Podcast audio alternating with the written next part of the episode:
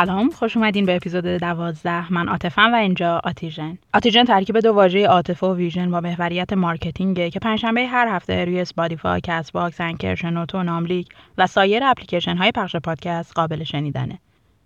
فصل اول دوره آموزش ایجاد کمپین بازاریابی توی شبکه های اجتماعی و این اپیزود از سئو میگم. کانال تلگرام آتیژن رو دنبال کنین تا case study و هر چیز دیگه ای که توی اپیزودها در موردش حرف زدم رو اونجا بهش دسترسی داشته باشین. و یادتون نره برای در ارتباط بودن با من اینستاگرامم رو که آدرسش توی کپشن هست فالو کنید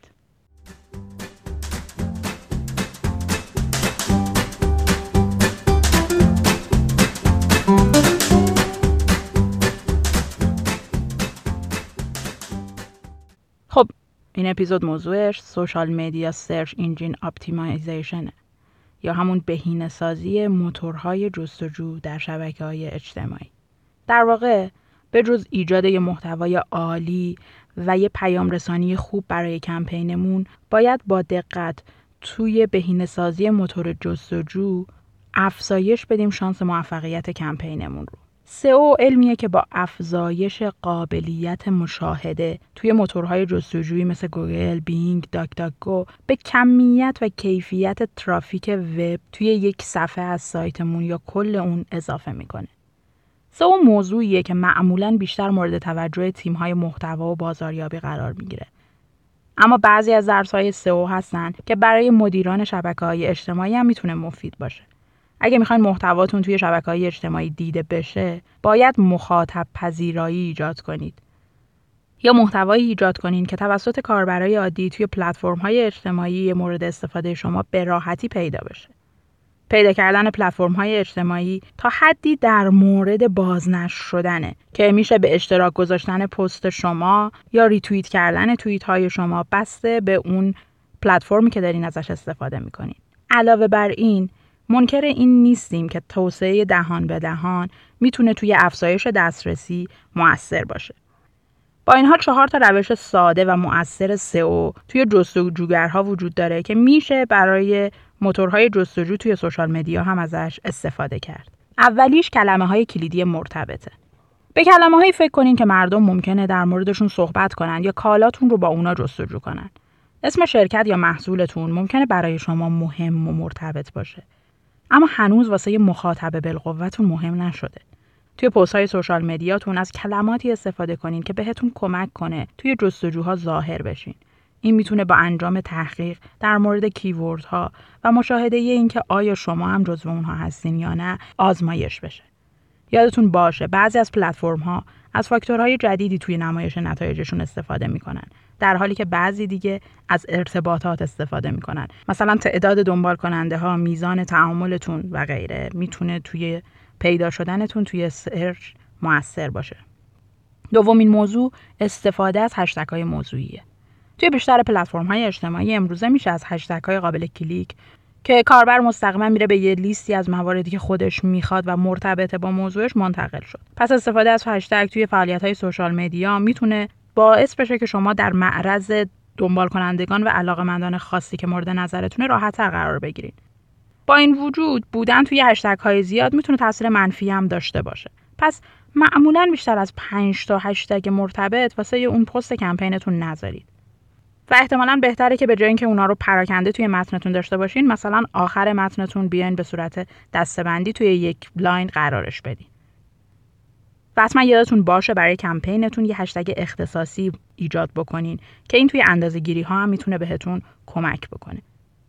ولی با این وجود احتمالا به جز مشتری هاتون که حالا دارن اون مطابق کمپینتون پیش میرن از هشتگتون استفاده می‌کنن و پستایی که خودتون می‌ذارید جاهای دیگه هم ممکنه از هشتگتون استفاده بشه که خب این طبیعت پلتفرم های social media ست و شما نمی‌تونید صاحب همه چیز باشین. اما با این حال داشتن یه هشتگ اختصاصی هم توی دسته بندی کردن و مرتب کردن یه سری از مطالب بهتون کمک می‌کنه. هم واسه اندازه گیری کمپینتون می‌تونه یه معیار قابل توجه باشه. و یادتون باشه استفاده کردن از هشتگایی که به محتوای شما ربطی نداره شاید میزان بازدید رو افزایش بده اما نتیجه معکوس ایجاد می‌کنه. به خاطر اینکه به خاطر اینکه هیچ act و تعاملی روی پست شما ایجاد نمی‌کنه. چون مسلما آدم ها وقتی که یه هشتگی رو search می‌کنن دنبال مطالب مرتبط با اونن و شاید حتی دیدن پستای غیر مرتبط توی اون هشتگ باعث بشه که اونها رو report هم بکنن و که این برای شما بسیار نتیجه منفی داره.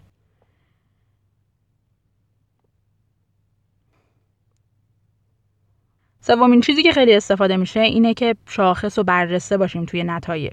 یه قسمتی که محتواهای شلوغی وجود داره ما می‌تونیم با گذاشتن یه عکس یه تصویر یه شکلک یا یه فیلم کمک بکنیم که توی نتایج شاخص ایجاد بشیم. یا وقتی که داریم محتوا رو می نویسیم بیایم این کپشنی که داریم براش می نویسیم رو پاراگراف بندی بکنیم و جملات پشت سر هم دنباله دار طولانی رو قرار ندیم که اون خودش یه زیبایی بصری هم می‌تونه به کار ما بده.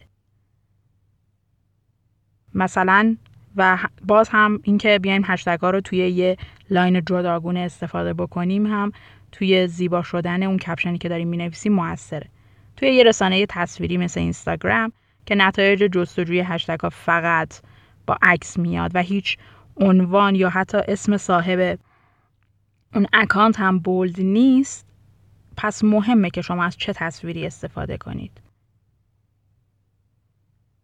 باید کاری بکنین که تصویرتون در نگاه اول مخاطب رو جذب بکنه و اون بیاد روی پست شما کلیک کنه و حالا اون کپشن شما رو بخونه.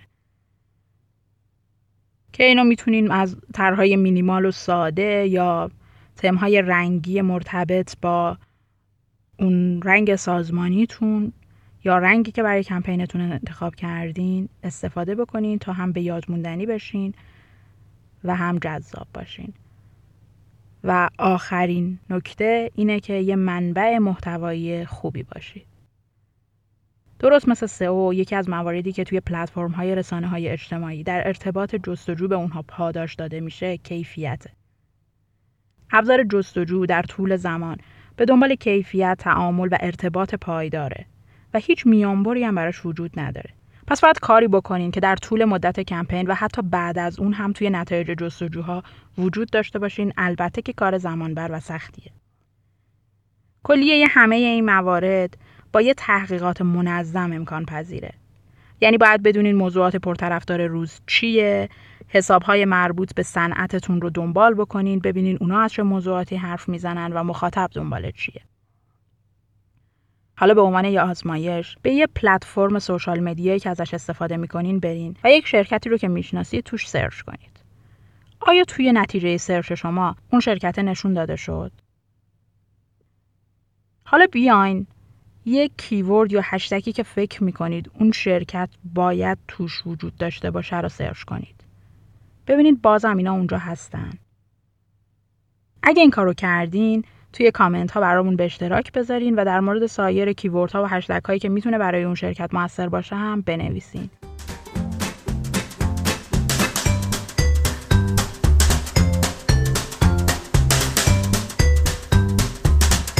خوشحالم که توی اپیزود دوازدهم هم همراه هم بودین. اپیزود بعدی وقت ساختن کمپین خودتونه. یادتون نره مشتاق خوندن نظراتتون هست.